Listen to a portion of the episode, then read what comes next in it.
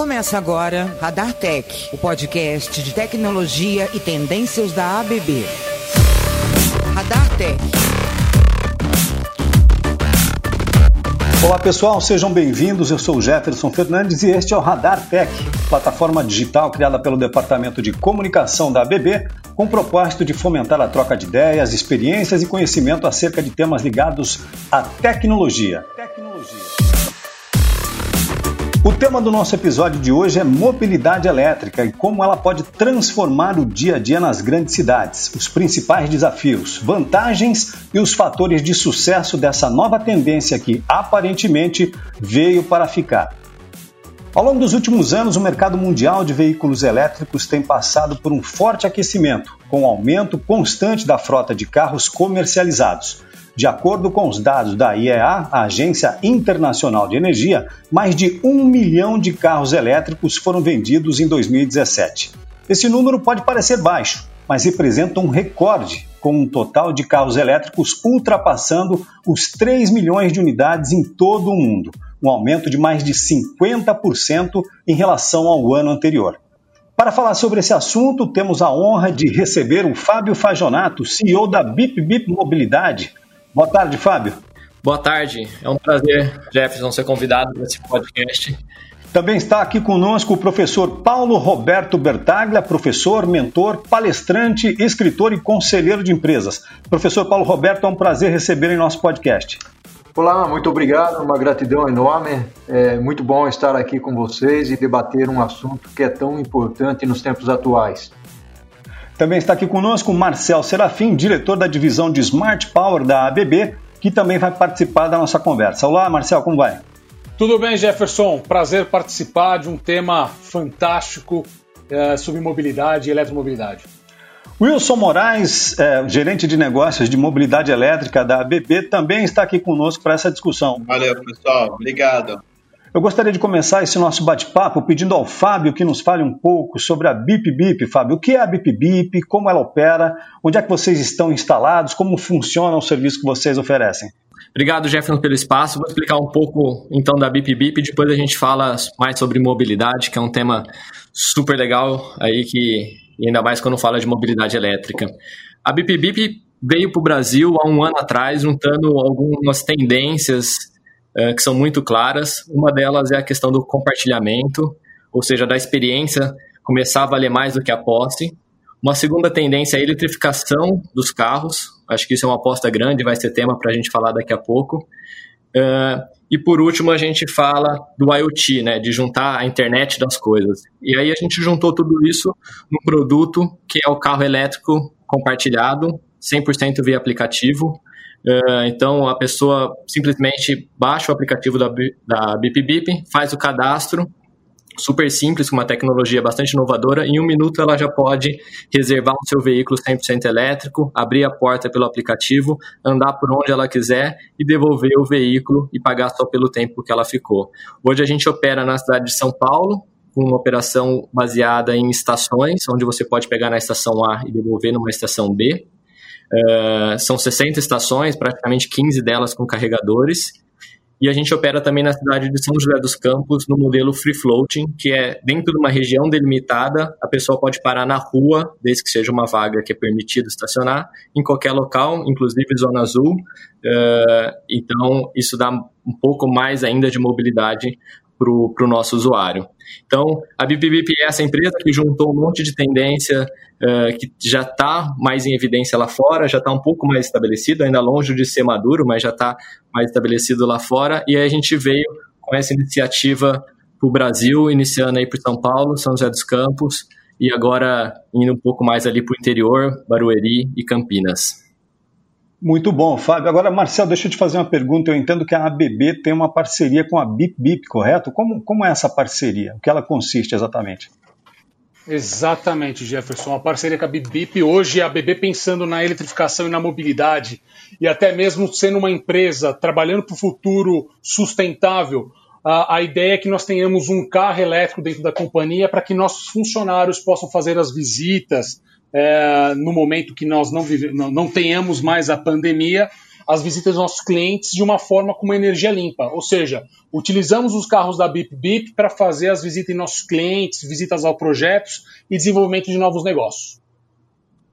Muito bom. Professor Bertalha, é, como o senhor vê essa questão da mobilidade elétrica é, no mundo? Né? É, é um caminho irreversível? Uh, sem dúvida nenhuma, é uma, é uma evolução, é, ainda que ela venha a ser lenta, é porque existe uma, uma necessidade muito grande de nós é, movermos para um caminho diferente da realidade atual.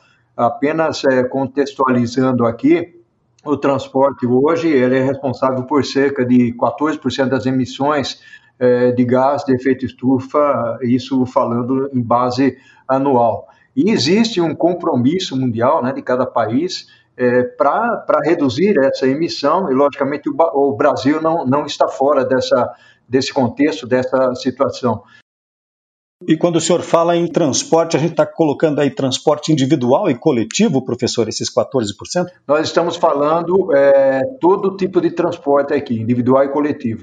O, o Fábio, uma, uma, uma, curiosidade, né? É, é meio que pegando carona aí no que o professor Bertalha falou agora há pouco, e vocês que estão no dia a dia aí na interação com os clientes, com um novo modelo de negócio sendo introduzido no mercado brasileiro, né? Um modelo novo ainda, né? Algo com o qual as pessoas ainda não estão tão é, enfim, conectadas, né? Muita gente, imagino que ainda é, é, não, não teve a oportunidade de, de alugar um carro de vocês, né? É, como é que está a aceitação? Como é que você vê assim o, o, o brasileiro, né, e o interesse dele, né, é, em relação a esse modelo de negócio, né, em relação a esse novo modelo de tecnologia, né? Está sendo super boa a aceitação do público, até acima do que a gente esperava para esse momento. Tem uma mudança cultural bastante grande. A primeira delas é o compartilhamento, é usar o, somente o celular sem interação com ninguém para pegar um veículo e o seguro como funciona e posso fazer isso, posso fazer aquilo. Então tem uma questão de comunicação muito grande. E por último, a, maior inovação ainda que é um carro elétrico. Como funciona? Uh, é um carrinho de golfo, ele acelera, quantos quilômetros ele faz? E se acabar a, a bateria dele, onde eu posso carregar? Então tem uma questão de comunicação e educação bastante trabalhosa ainda, mas que está sendo super bem recebida. Eu acho que a questão dos patinetes da bicicleta já facilitou muito a questão do compartilhamento do aplicativo e agora a BipBip está ajudando um pouco mais com a questão do carro elétrico, né, de saber. E a, e a, sensação deles é impressionante. Os relatos que a gente tem são muito legais, né? Então, quando a pessoa vê que é um carro de verdade, um carro tecnológico, e quando ela pisa no acelerador, o torque dele, que é imediato para as rodas, e, e, não tem ruído, não tem vibração, e o carro realmente uh, acelera, é, os clientes ficam super surpresos e, e, com uma surpresa positiva e aí começam a dividir isso nas redes sociais. É, a gente está super contente com isso e a gente imaginava que isso ia acontecer, mas não sabia que ia ser tanto assim, né? O silêncio, o torque, é impressionante. Ô Fábio, eu posso até compartilhar um pouco com vocês a experiência da nossa equipe de vendas, né? A primeira vez que a equipe de vendas pegou o carro, foi um comentando com o outro qual era a experiência, a sensação super positiva de dirigir um carro elétrico.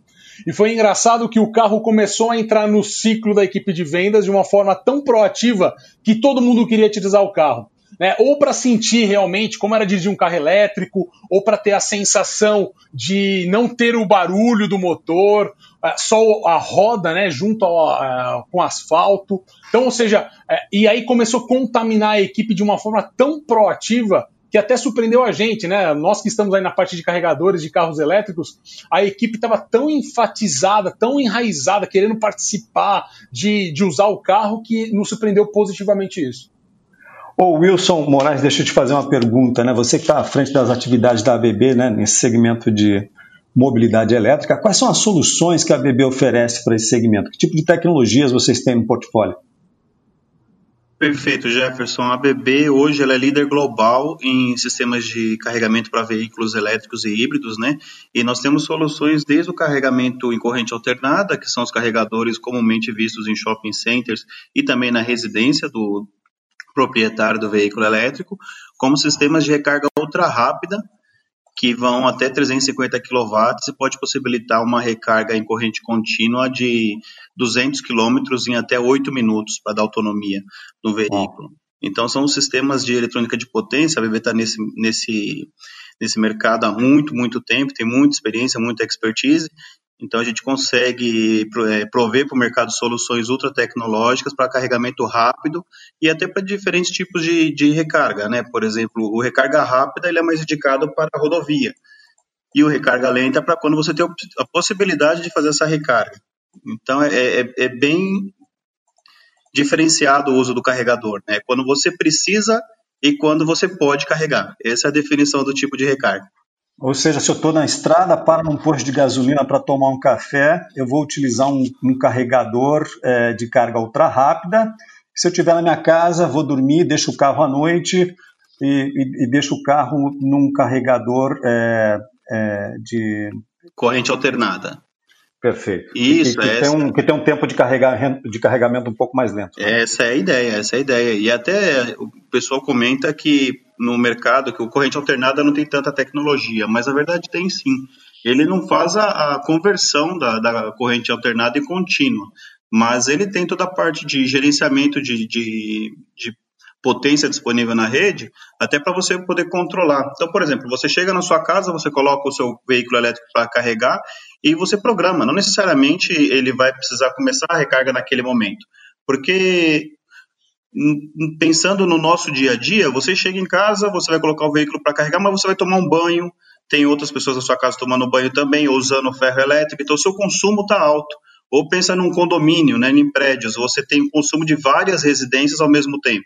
Então você programa para que esses carregadores ele iniciem a recarga de forma inteligente, para que eles não façam uma sobrecarga no circuito elétrico já existente. Então eles vão começar a fazer a recarga por volta das 11 da noite, meia-noite, quando você tem o excedente de energia. E aí, quando for lá pelas 5, 6 horas da manhã, já está com a carga completa. Então, todo veículo elétrico já sai com a recarga completa de casa. Né? Todo dia de manhã você tem ali 200, 300 km para poder correr sem problema algum. Ô Marcel, de acordo com, com, né, com os dados que nós verificamos aqui, há cerca de 14 mil carregadores da ABB em operação em todo o mundo. Então, eu queria saber qual é a representatividade né, dos negócios no segmento de mobilidade elétrica para a ABB no Brasil e no mundo, né, e quais são as perspectivas da empresa para esse segmento. Que tipo de ações vocês têm realizado para fomentar o desenvolvimento da mobilidade elétrica? Jefferson, a ABB ela é líder no segmento de carregadores de carros elétricos. Na Europa, a expressividade da BB em relação a esse mercado ela é muito maior que nossos competidores. Nós estamos à frente em, te em tecnologia e, além disso, nós fomentamos os novos é, parceiros e os novos estudantes nesse mercado. Ou seja, nós queremos mostrar a tecnologia para muito mais pessoas uh, e, e, e trazê-los para o mundo de uma realidade, de uma mobilidade virtual, uma mobilidade elétrica, uma mobilidade mais limpa de, de dados e de energia mais limpa. No Brasil, o crescimento desse mercado é surpreendente. A cada dia que passa, uh, nós dizemos que é uma progressão geométrica, né? é uma exponencial, porque o crescimento desse mercado para bebê, dos carregadores, ela, ela acompanha também a curva dos carros elétricos mas está sendo surpreendente nos últimos anos. O, o professor, a gente está tá falando muito de carro elétrico aqui, mas o Brasil é um país de dimensões continentais. A dinâmica da infraestrutura logística do país ainda tem forte dependência do, do transporte rodoviário. Né? O transporte, aliás, fator determinante, como o senhor já apontou muito bem no livro de sua autoria, Logística e Gerenciamento da Cadeia de Abastecimento, Pensando em ônibus, em caminhões, por que é que a mobilidade elétrica ainda não é um tema que avança tanto quando comparado a outros países ou regiões como os mercados mais desenvolvidos? É perfeito, Jefferson. É, na realidade, é, o transporte rodoviário representa no Brasil hoje cerca de 61, 62% do volume transportado. E segundo vem a ferrovia com 21%. É, é, na, na realidade, essa, essa é uma evolução é, que precisa ser feita e, e, eu gostaria de dividir aqui em duas, em duas partes. Né? Uma delas, é, até contextualizar novamente aqui, é, o Brasil é um dos países onde tem muito mais concentração é, urbana, ou seja, nós temos mais de 80% da população nos grandes centros, né? enquanto os outros países têm uma média de 50% a 60%. Isso significa o seguinte: é, o desdobramento, principalmente em termos de logística, tem o long run, né, o, o, o transporte de longa distância, que é o, é o que você está mencionando, é, é onde nós usamos é, pouco, por exemplo, a ferrovia e, e, o transporte rodoviário é mais utilizado. Saímos com cargas de Porto Alegre até é, Fortaleza, para exemplificar, com rodovia, enquanto países similares transportam via ferrovia. Mas o, o grande ponto aqui e, e, e, o que eu tenho visto e conversado com amigos logísticos de transportadoras, é, empresas que dependem desse tipo de transporte, é que há um investimento inicial, principalmente no short run, né, dentro das cidades, é, até em função da autonomia. Mas a conversa que eu tenho tido com, com esses profissionais é que, sim ou sim, né, vão partir para uma situação, talvez mais de longo prazo, mas para uma situação de utilização de carros elétricos. Nós sabemos que em, em grandes países, tanto na Europa quanto nos Estados Unidos, é, grandes fabricantes né, de caminhões é, estão já investindo bastante na autonomia do veículo para fazer transporte. Eu vou mencionar alguns nomes aqui, né, a Volvo, Tesla, é, são, são algumas empresas que estão caminhando uh, nessa direção. É, é, aqui no Brasil existe um percentual muito baixo ainda, e no transporte de long run nem, nem temos é, praticamente o, o, o elétrico. É, nós estamos iniciando, tem algumas empresas, é, a DHL é uma delas, é, que já está se utilizando de frota de veículos elétricos, testando principalmente em, em alguns centros, como Rio de Janeiro, São Paulo e até na região de Campinas, né, utilizando-se do aí tem um ponto importante, talvez os nossos amigos da BB possam explorar mais, né? mas utilizando os corredores onde existe a possibilidade de fazer a recarga, que é a Dutra, né? A Dutra, se não me falha a memória, tem três pontos é, indo para o Rio e mais três voltando para São Paulo. Ah, o circuito aí, a, a Anhanguera Bandeirantes. É, então, logicamente, esse, esse número vai, precisa aumentar. E aí é importante, né, eu li bastante a respeito é, em relação à BB, é, um ponto interessante é a instalação nas garagens, tanto de ônibus quanto dos caminhões, para poder fazer essa recarga da, da bateria. Né? Eu gostaria até que os nossos amigos aí explorassem um pouco mais esse lado, né, para falar principalmente de tempo de, de, recarga, dessa otimização, porque mais para frente eu queria falar de, de, de que tipo de business case né, é, é, uma transportadora ou uma empresa que quer ingressar no mundo do, do, do veículo elétrico, ele deveria ter para poder fechar um negócio, ou seja, ok, o, o carro, é, o, a van né, é, é, cara na aquisição, mas e, e na operação? Né? A operação me parece ser muito mais barata e compensadora, né? Se eu puder fazer uma pergunta para o uh, Wilson. Wilson, eu tenho, eu, me corrija se eu estiver enganado, mas eu tenho a impressão uhum. que a manutenção do carro elétrico é mais barata do que um carro tradicional, é isso? Sim, Jefferson. O carro elétrico, diferente do veículo a combustão, ele não tem as peças de, de manutenção tradicional, como por exemplo vela, cabo, não tem óleo. Então ele tem muito menos peças para fazer, fazer o desgaste. Então o custo de manutenção do veículo elétrico é bem menor do que o veículo a combustão tradicional. Tá? Ô, Fábio, agora eu vou te fazer uma outra pergunta. Eu sei que a gente já falou um pouquinho né, sobre a aceitação né, do brasileiro em relação ao carro elétrico. Agora, uma coisa, uma coisa é, é, certa, né? É sabido que o brasileiro tem paixão por carro, né? Sempre foi assim, né? Quantos de nós aí já aos finais de semana já não né, tiramos nosso carro assim pra, da garagem para poder né, dar um trato, lavar e cuidar dele, assim por diante. Tem um aspecto né, que é fundamental nessa paixão do brasileiro pelo carro, que é o, o ronco do motor, né? E aí, como é que faz para suprir essa, essa necessidade? É um ponto interessante, né? Eu acho que tem sim, acho que ó, essa paixão pelo ronco do motor e, e, muito relacionado com o torque, a velocidade. Eu acho que as pessoas acho que vão se apaixonar pelo outro lado, talvez, né? De ter o mesmo torque ou até melhor, mas com silêncio. É, eu acho que é uma questão de acostumar e depois eu acho que praticamente se apaixonar. Eu acho que, pelo menos eu, quando tenho o carro da minha esposa ainda que não é elétrico, tenho que confessar aqui.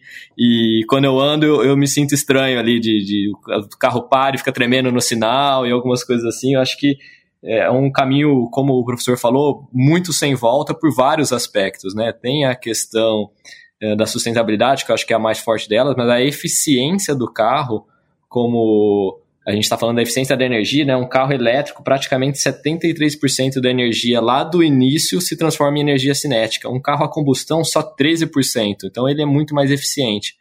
Obviamente ele é mais caro ainda, como você comentou, mas tem o tema operacional, né? Hoje o custo dele de, de gasolina versus eletricidade, lógico que depende ali de qual gasolina você usa, se você é, em que mercado de energia que você está, mas fica entre 10% e 20% mais barato do que 10 ou 20% do que é o custo de uma gasolina, com certeza, do que um carro a combustão. E a manutenção, eu estou fazendo bastante manutenção nos veículos, ainda bem que eles estão rodando bastante e exige essa manutenção, mas ela é muito mais simples e muito mais barata do que um carro a combustão. Como o Wilson comentou, não tem filtro de ar, filtro de óleo, sistema de escapamento, correia, vela, catalisador, então assim, tem muito menos peça. a revisão inicial, a gente trocou o filtro do ar-condicionado e só. Fez todas as verificações, tudo, tudo, tudo ok, e só troquei o filtro de ar nas primeiras revisões do veículo. Então, acho que tem perde um pouco do ronco, mas tem várias outras coisas para o brasileiro se apaixonar ali no carro elétrico. Professor Paulo Roberto, é, essencial para o avanço da mobilidade elétrica foi é, a adoção por parte de alguns países de políticas voltadas à promoção da eletromobilidade. É, o que, que falta para né, que o potencial da mobilidade elétrica deslanche no Brasil? É, de fato, tem, principalmente países da, da Europa, é, receberam incentivos nesse, nesse aspecto, né? Áustria, Bulgária, Grécia, é, a própria Inglaterra. Né? O Brasil ele tem, ele tem começado a fazer alguns incentivos é, na área. É, nós sabemos que os carros importados elétricos têm é, uma certa isenção é, de impostos, eu digo uma certa porque isso é, um pouco variável, né? tem, tem isenção também do, do IPVA, é, e tem alguns lugares, eu não me lembro bem se é a cidade de São Paulo, é, onde você pode transitar também com o carro elétrico durante os horários de restrição. Né? É, e mais ainda, você tem descontos em estacionamento. Então, inicia por aí né, uma contrapartida do governo, e ela tem que existir para a gente poder atingir a, algumas metas, é, no sentido de incentivar as organizações a, adquirirem o carro elétrico, porque hoje o, o, o preço de partida né, da compra do veículo, eu ouvi falar até de cerca de três, quatro vezes é, mais caro do que o carro uh, de, de combustível fóssil. É, eu conversei, inclusive, com uma empresa que, que tem o veículo. Agora, o que ele me falou foi o seguinte: é, Paulo, o, o, que o brasileiro não é acostumado a fazer é montar business case, ou seja, é, quando você olha o preço de entrada, é, ele, ele é muito alto, mas você tem que montar um business case, é, eu acho que foi o Fábio que mencionou aí, ou seja, a manutenção é mais barata, a, a recarga é mais barata, é, tem uma série de fatores que são extremamente positivos. Então, ao longo do tempo, é, você vai ter o retorno no investimento. É, então precisa ser feito esse cálculo. Né? É, logicamente o governo vai ter que, de alguma maneira, incentivar um pouco mais é, para a gente crescer. É, porque é, o percentual, o índice ainda de, de, de carros elétricos é muito baixo. Né? E há um problema cultural, não só em relação ao ronco do motor. Né? É, tem, um, tem um problema cultural é, é, em relação aos empreendedores, aos empresários, aos donos de frotas e tudo mais, em relação a sair do combustível fóssil, e fora, fora o lado do, do, do, do lobby, que a gente sabe que existe em todos os segmentos, é, do lobby do mundo do combustível. É, mas é o que eu falei, nós vamos, nós vamos chegar lá. Ô Jefferson, se me permite até adicionar aí o comentário do professor, é, uma das vantagens que justamente o frotista visa quando ele é, está fazendo o business case do, do para usar uma frota de veículos elétricos é a não dependência né, do distribuidor de, de combustível fóssil. Então, como a gente teve aí há alguns anos, né, a greve do diesel, né, é, quando você tem uma frota, imagina se você tem uma greve de novo, você fica não suscetível é, a essas variações do preço do diesel, uma vez que o preço da eletricidade, ele não é tão variável assim quanto do diesel, ele não sofre tanta pressão do mercado, né? Então você consegue ter previsibilidade do custo de você fazer sua recarga, inclusive até tornar sua recarga mais verde, né? Ou seja, você pode contratar que a sua energia elétrica vai ser oriunda de uma fazenda que tenha geração solar ou eólica. E aí você garante de ponta a ponta que desde a sua frota ser verde, ser de veículos elétricos, a sua energia também está sendo usada para fazer a recarga de veículos elétricos também é proveniente de uma energia limpa. Muito bem. O Wilson, e como é que vocês têm percebido a, a, a movimentação das empresas assim? Há um, um, sinal de que as empresas estão interessadas em fazer essa transição? Vocês têm tido discussões com, com frutistas, enfim, com grandes empresas para avaliação da possibilidade da implementação, da incorporação da, né, de, de, de, eh, de veículos elétricos às suas frotas? Como é que vocês têm observado esse, essa questão? Sim, sim, temos tido consultas e até conversas, tem projetos que estão em andamento, estudos que estão sendo desenvolvidos, porque é, uma, é um mercado muito, muito, que tem uma necessidade, né? É um mercado muito grande, a gente vê aqui pela cidade de São Paulo, mas as outras grandes metrópoles, como BH, como Rio de Janeiro, a gente vê que a necessidade do last mile, né, ele tem muito aderência ao veículo elétrico, ou seja, você vai sair de um centro de distribuição e você vai fazer a entrega no cliente final, e você tem um percurso ali diário que ele é limitado, então você não tem aquele percurso, como por exemplo o professor citou, de fazer um transporte de rodoviário de longa duração, mas você consegue fazer a recarga até de uma certa forma não necessariamente rápida, né, durante o, a noite no, no, centro de distribuição ou na garagem, para poder durante o dia fazer essas entregas e você tem uma série de vantagens, como por exemplo ficar livre do rodízio, como já mencionado. Então você tem um dia a mais para poder fazer aquela entrega, independente de, do, do, tipo de produto que você está fazendo a entrega. Então tem novas é, empresas que também têm é, processos produtivos que, por sua natureza, já são poluentes e eles estão estudando trazer a frota que é terceirizada para dentro do processo como um todo, até para poder diminuir o impacto que eles têm na, na, na, natureza. Né? Então, eles conseguem trazer a frota novamente, colocam uma frota de veículos elétricos e eles conseguem ficar menos poluentes, até porque o processo deles, por uma questão de N motivos, até pela natureza do processo, ele já é poluente. Então, não teria como mudar. Né? Você teria, teria que fazer um investimento em tecnologia ou algo que ainda nem está disponível no mercado para ele não ser tão poluente, mas trazendo a frota de novo, né, não sendo uma frota terceirizada, ele consegue sim ter um resultado positivo. O Fábio, uma curiosidade que eu tenho é, é como tem sido a experiência dos seus clientes, né, os clientes da BIPIP, em relação à infraestrutura é, disponível para o carregamento dos carros. Né? A gente tem uma, uma, boa, uma boa infraestrutura, a gente tem um bom número de carregadores disponíveis nas grandes metrópoles para viabilizar né, o deslocamento da, da, dos clientes dos usuários dos seus veículos? Perfeito. Ainda é um aprendizado muito grande, como eu falei. A gente, se pegar número de carregadores por carro elétrico, o Brasil até que tem bastante, mas é porque a gente ainda tem poucos veículos, mas ainda deixa a desejar. A gente fala muito do uso urbano, então 300 km de autonomia para o uso urbano é perfeito, as pessoas até, quando falam 300 quilômetros, ah, então não precisa me preocupar. E a maioria é assim, então a maioria dos nossos usos ainda são para distâncias menores.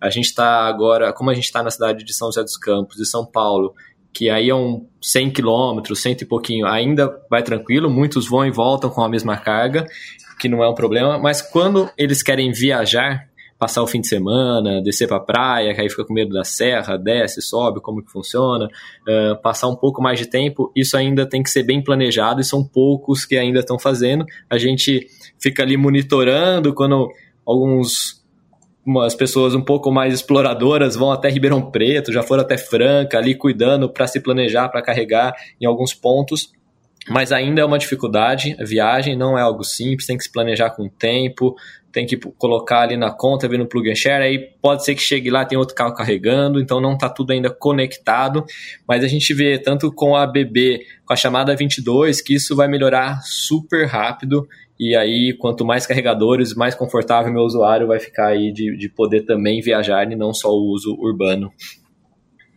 Muito bom. Professor, deixa eu fazer mais uma pergunta para o senhor. Né? Para um, um grande operador logístico, para um grande frotista, quando é que vale a pena é, sentar, pegar o papel e a caneta e começar a fazer as contas para considerar a possibilidade de, de, fazer uma transição do, do modelo é, de veículos que ele utiliza em suas frotas? Essa é uma pergunta bastante, bastante interessante. É, é, na realidade, é, nenhum operador logístico, logicamente, ele vai trocar toda a sua frota. Né? Ele deveria montar o seu business case de, de forma gradual, né? Ou seja, de tal maneira que ele vá trocando à medida em que haja a necessidade, é, mas considerando todos os elementos importantes que já foram mencionados aí, não, não apenas porque nós sempre temos o hábito de fazer o cálculo baseado no, no, na aquisição. Né? Existem, inclusive, alguns modelos, pelo que fiquei sabendo, é, onde você não faz aquisição, ou seja, você simplesmente contrata o veículo como serviço por um determinado é, período. Né? Principalmente é, se nós olharmos a, as empresas, é, nós estamos falando muito aqui mais do last mile, né, da, da, da última milha, ou do serviço concentrado nos no, no centros urbanos, é, em função até da autonomia existente é, dos veículos né, e, e, da ausência, vamos dizer assim, de uma quantidade grande de, de, de, ponto de, de pontos de recarga. Né? À medida que isso vai se expandindo, logicamente, é, inclusive vai influenciando mais o business case. É, eu não sei quem foi que mencionou é, o fato, por exemplo, de uma greve de caminhões afetar. Esse é um negócio que tem que colocar no business case também. Né? E tem um outro, se nós olharmos para o comércio eletrônico, um número que me deixou é, bastante assustado, na semana passada eu participei de um debate similar a esse, mas um, deba um debate sobre comércio eletrônico. E nesse debate foi mencionado que cerca de 40%, olha que número importante, 40% dos produtos eles deixam de ir para o carrinho de compra exatamente por causa do frete.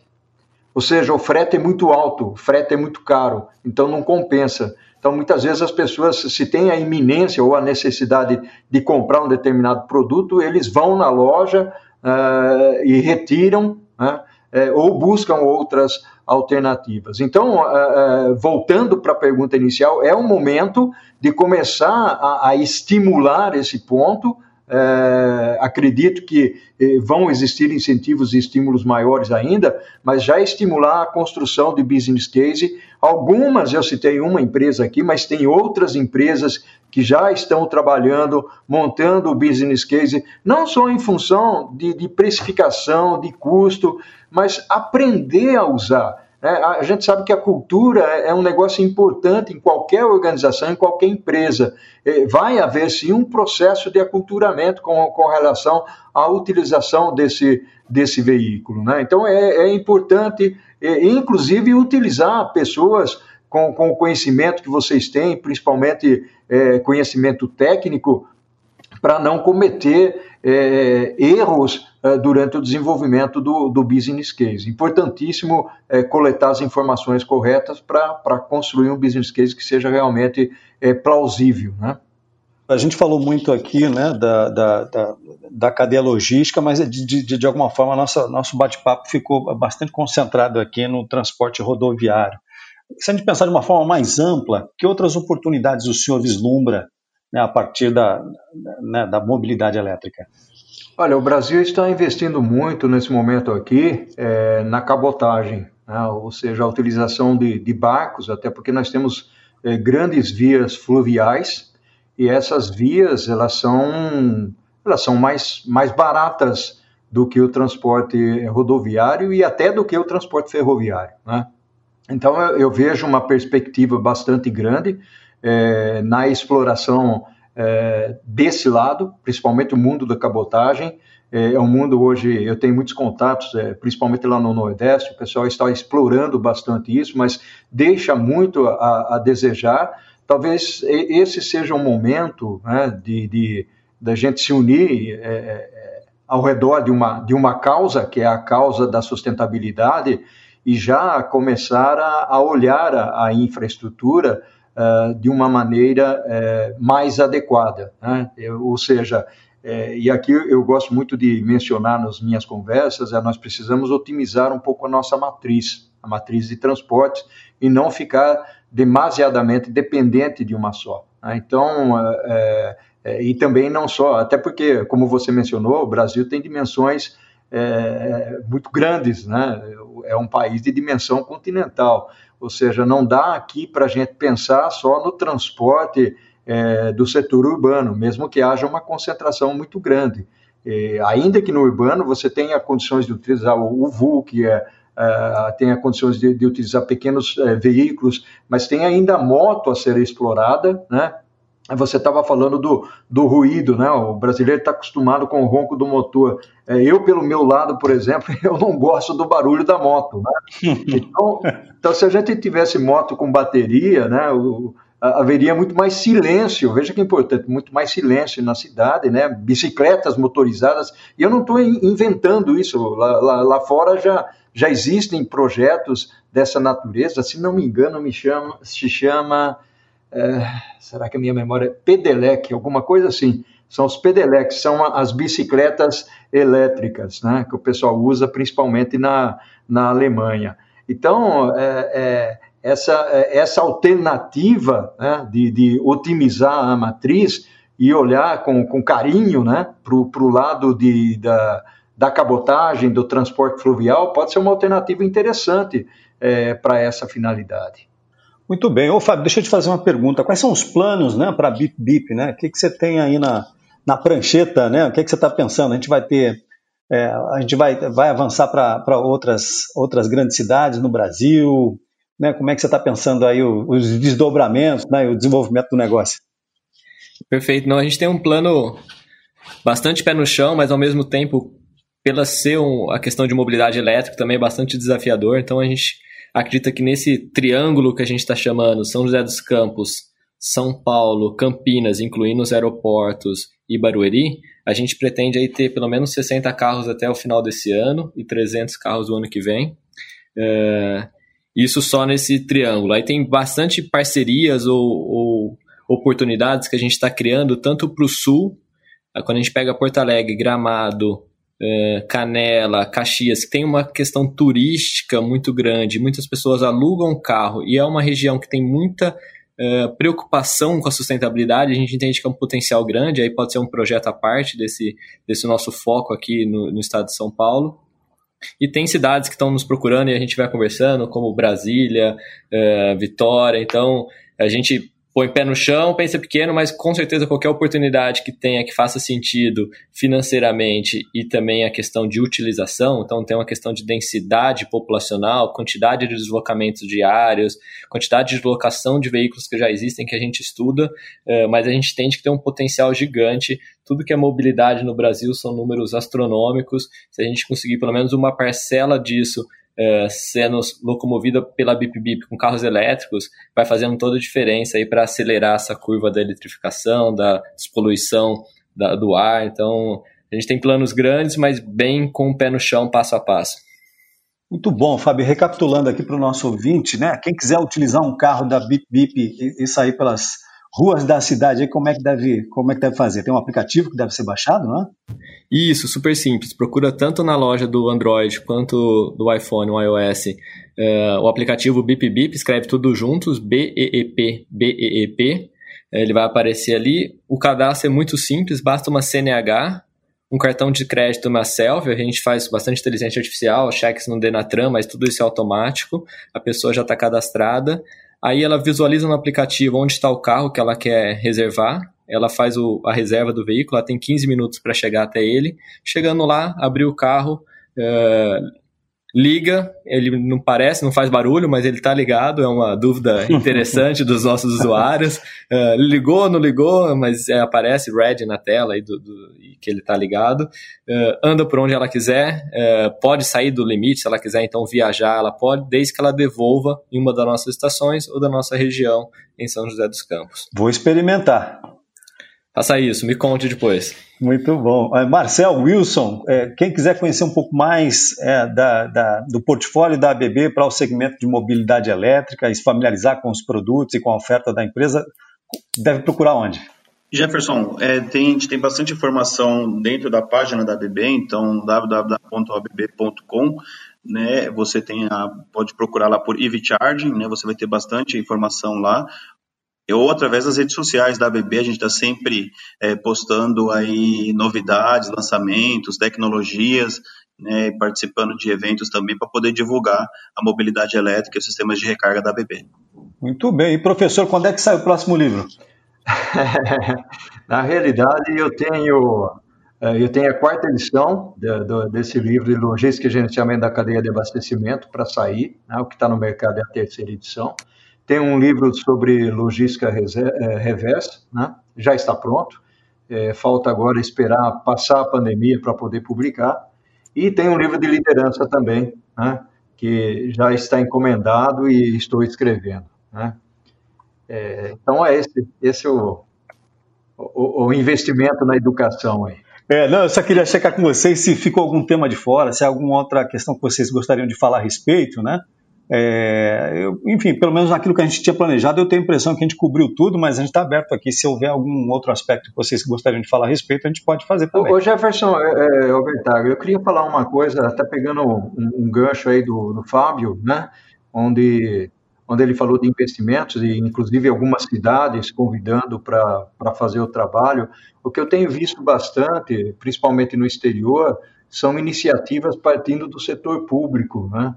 Nasquelas cidades mais antigas, visando aí evitar a poluição, indo uh, em direção à sustentabilidade, o setor público investindo uh, nos veículos para circular dentro da cidade, para poder fazer as entregas e tudo mais, é, não necessariamente eles comprando isso, mas pelo menos forçando com que a, as empresas e dando condições para que as empresas façam investimentos nessa, nessa direção. Então, é, é esse, esse é um ponto, eu acho que nós estamos aqui é, gritando um pouco né, em relação à, à, à natureza, né, ou seja, queremos um mundo melhor, e aqui temos uma tecnologia básica, né, que é uma tecnologia é, é, é, renovável, é, energia limpa, né, ou seja, que traz um valor agregado importante. Alguém mencionou, não me recordo quem, quem, mas falou de saúde, que é um ponto fundamental. Normalmente, quando a gente monta business case, você, você pensa no, no, no custo de aquisição, no custo de manutenção, mas a longo prazo é o quanto as pessoas vão ser saudáveis, né? E o governo vai deixar de gastar, por exemplo, em doenças é, provenientes aí de, de poluição. Então, é, logicamente é uma questão de tempo. A gente, eu não tenho dúvida disso, né? Quando a gente fala em solução logística, logicamente aqui é, até o Fábio mencionou os veículos de aeroportos e tudo mais, mas nós temos as, as, empilhadeiras lá dentro, né? falando de mundo de supply chain, de logística, as empilhadeiras que, que se utilizam também desse, desse fator e que é muito importante, ou seja, eu creio hoje, pelo menos todo o centro de distribuição que eu vou, o pessoal já está investindo bastante em empilhadeira elétrica, é, mas alguns ainda não são, né? principalmente aqueles que têm empilhadeira que circulam fora é, do centro de distribuição ou grandes distâncias, é, acabam partindo ainda para usar a empilhadeira a gás altamente poluente, principalmente em, em ambientes fechados e tudo mais. Então, é, é o momento, né, sem dúvida alguma, é o momento de, de, pensar no business case. Esse é o ponto, né? pensar no business case e, e partir para isso de maneira é, gradual. Perfeito. Eu concordo plenamente. Acho que o que a Europa vem fazendo não é à toa. Ninguém está rasgando dinheiro lá quando dão incentivos para carros elétricos. Tá claro quanto a poluição do ar realmente mata. Uh, então, tem uma conta aí de, de 7 milhões por ano em relação à poluição do ar. Então, a gente entende que vai ter um foco muito forte do governo e de empresas privadas que têm ou propósito ou entende que isso, por responsabilidade, pelos as metas que ela tem de pegada de carbono, os centros urbanos vão ser rapidamente eletrificados, seja porque o governo uh, vai restringir as prefeituras, como acontece em Madrid, em Paris, dentro de uma região só pode carro elétrico, ou tem uma, um pedágio para carro a combustão, que é mais caro lá, uh, ou porque as empresas privadas vão entender que, apesar de ser um pouco mais caro na aquisição, vão fazer todas as contas, se for um pouquinho mais alta ainda, vai fazer sentido por causa da sustentabilidade. Então, eu entendo que tem dois aspectos, né? Um, um, tirar a poluição dos centros, onde ela causa muita doença, e depois limpar a matriz energética. Isso para a Europa é super preocupante, que a matriz energética lá é muito mais suja. Para o Brasil, a gente já é muito mais tranquilo em relação a isso. Nossa matriz energética já é muito limpa. Eu acho que tem uma tendência de ser ainda mais. É, eu acho que não tem tendência de regredir. Eu acho que cada vez vai ter mais energias renováveis, eólicas, solares, e, e isso vai crescer. Então, isso já é um ponto um pouco mais resolvido no Brasil. É, então, a gente só precisa se preocupar, talvez, em tirar a poluição dos centros urbanos, porque a matriz energética já é a princípio limpa ou a maior parte da sua matriz energética. Então, é, não é à toa que as empresas e os governos lá fora já fomentam isso muito mais do que no Brasil. No Brasil, como o professor comentou, é um pouco do IPVA, é o rodízio, cara, e é isso por enquanto. Ainda tem muito para o governo fazer e ajudar aí né, nessa causa. E aí seria interessante aí, né, Fábio, ou seja, não diria uma isenção do pedágio, né, mas uma redução do pedágio para veículos elétricos poderia ser algo interessante. Sim, tem bastante pauta. A gente começa desde com, com o IPI, ICMS, depois vai para rodízio, que em São Paulo já é super positivo, depois tem zona azul, tem circular em vias onde táxi pode circular, por exemplo, tem pedágio, tem bastante coisa que o, o, a prefeitura, os governos podem fazer aí para para fomentar. Isso foi acontecendo na Europa e depois começa a acontecer ao contrário. Eles começam a fomentar o elétrico, depois eles começam a taxar o combustão.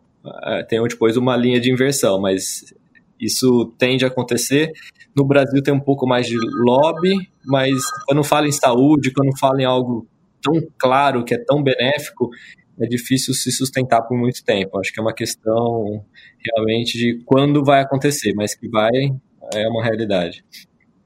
Muito bom. Wilson, Marcel, algum ponto que vocês gostariam de complementar? Eu acho que essas, essas observações do professor e do Fábio a gente tem como inserir no contexto de algumas outras questões que nós fizemos, né? a gente complementa com esses comentários, muito bons, aliás.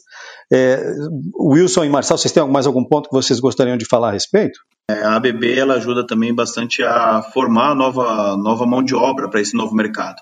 Então a gente fomenta muito aí é, os centros é, educacionais, como por exemplo as faculdades né, de engenharia, já para colocar na grade de, de, do ensino é, superior a matéria do veículo elétrico, sistemas de recarga, né? Isso vai desde a engenharia mecânica até a mecatrônica, até a engenharia elétrica. É, também a gente ajuda na formação básica, então, com iniciativas aí como, por exemplo, o Grupo Senai, né, de ter a formação do eletricista instalador para poder fazer a instalação e a manutenção dos eletropostos. Também ajuda com o pessoal que faz a manutenção dos veículos elétricos, né, também com a educação com os eletropostos, porque a interface é necessária. Então, toda a parte de educação né, formar mão de obra, porque isso é que a gente consegue desenvolver o país também, né? Então, no curso de pós-graduação nós também ajudamos, também nós fornecemos material, fornecemos eletropostos para poder ajudar na formação de mão de obra na pós-graduação. A gente entende também como empresa da área de tecnologia que não necessita de um engenheiro de mobilidade nesse momento, mas sim que você é, aperfeiçoe um pouco mais, né, com um tema que é tão novo, a formação que já existe no mercado.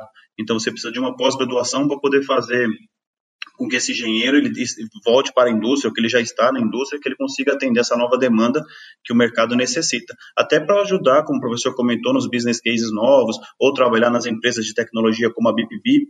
Né? Então, a gente sabe que o Brasil demanda, tem essa necessidade de educação, cada vez mais a gente investir em educação, e a gente entende que é uma contrapartida importante, como uma empresa de tecnologia, investir bastante na educação e em parcerias de sistema educacional. Perfeito isso. E eu sou testemunha viva de tanto que a BB realmente pensa no, no ecossistema ecossistema como um todo da eletrificação, olhando para as startups, uh, ajudou muito a gente na questão técnica de explicar como a gente deveria olhar o ponto de recarga. O Wilson muito muito aberto a explicar tudo que a gente precisava e até fazer parcerias para a gente conseguir evoluir nos aeroportos. É uma parceria grande que a gente fez com o ABB, justamente para a gente conseguir mudar uh, esse mercado. Então, eu sou super feliz da, da Bip Bip, uma empresa tão pequenininha, tão recente, ter, ter oportunidade de dialogar e participar dos projetos da BB. Então, a gente é testemunha e fica muito feliz com é isso. É muito bom, Fábio. E eu, eu gostaria, aqui, é o Bertaglia falando, eu gostaria de parabenizar a BB por essa iniciativa. Eu,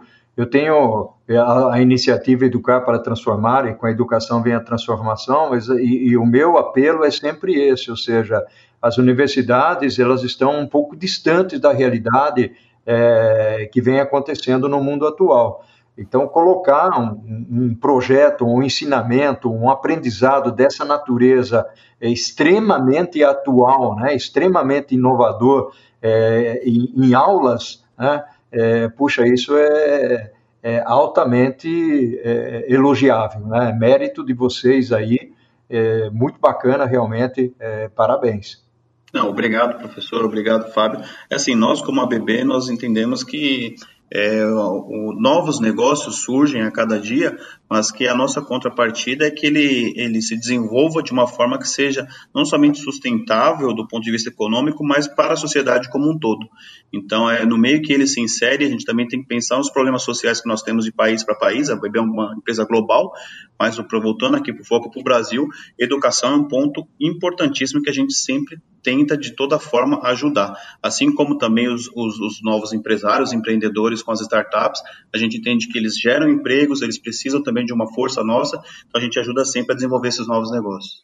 Bom, pessoal, eu queria muitíssimo agradecer aqui a participação do professor Paulo Roberto Bertalha. Professor, muito obrigado, foi uma honra recebê-lo aqui. O senhor colaborou muito para a nossa discussão, trouxe muita informação e isso para a gente é importante, né? o interesse nosso é levar informação de qualidade para o nosso ouvinte.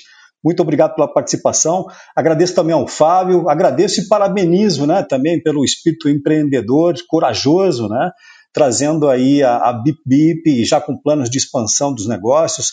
Marcel, Wilson, muito obrigado a contribuição de vocês também. A nossa conversa, eu tenho certeza, foi muito boa. Espero que tenha sido é, bastante informativa né, é, para os nossos ouvintes, que eles tenham apreciado da mesma maneira que eu apreciei.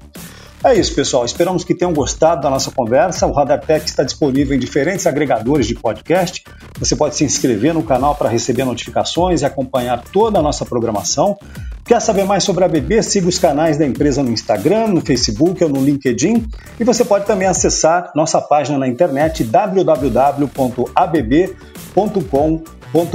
É isso, pessoal. Muito obrigado e até a próxima.